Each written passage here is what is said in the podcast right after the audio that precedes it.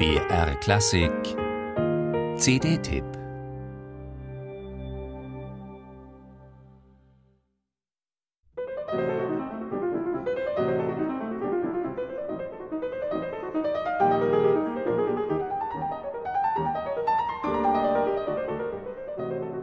Perlende Kaskaden, virtuose Läufe, ein pianistisches Perpetuum mobile.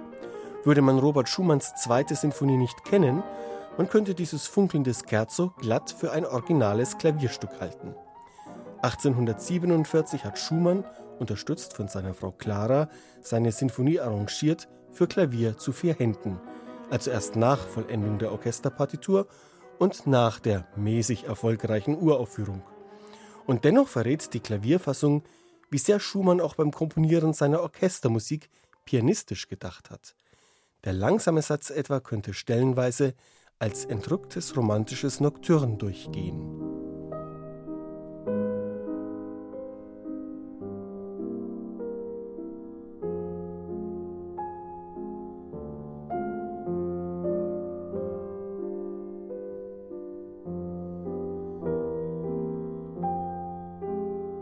Drei Klavierbearbeitungen hat das Berliner Duo Takahashi Lehmann für seine klug konzipierte Debüt-CD ausgewählt – Drei Transkriptionen, alle vorgenommen von den Komponisten selbst. Drei Arrangements im Spannungsfeld zwischen pianistischer Eigenständigkeit und dem Versuch, den Klang der Orchesterinstrumente nachzuahmen. Drei Werke, die für ihre Schöpfer Wendepunkte markieren.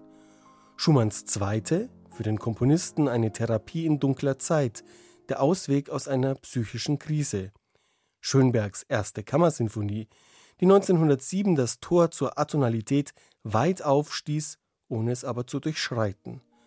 Und Beethovens große Fuge, das älteste und zugleich utopischste der drei Stücke, sperrig, radikal und noch immer verstörend, auch wenn die Klavierfassung weniger angestrengt wirkt als das originale Streichquartett.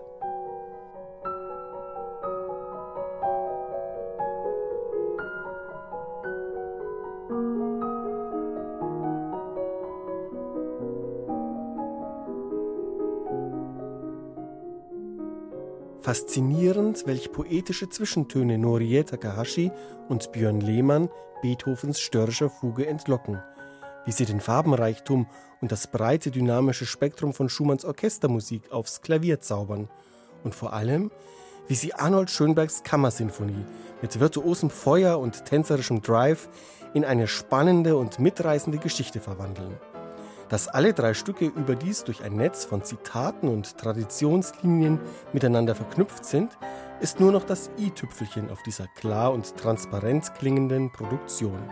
Eine Klavier-CD, die einfach Freude macht und bei der man die orchestralen Originale keine Sekunde vermisst.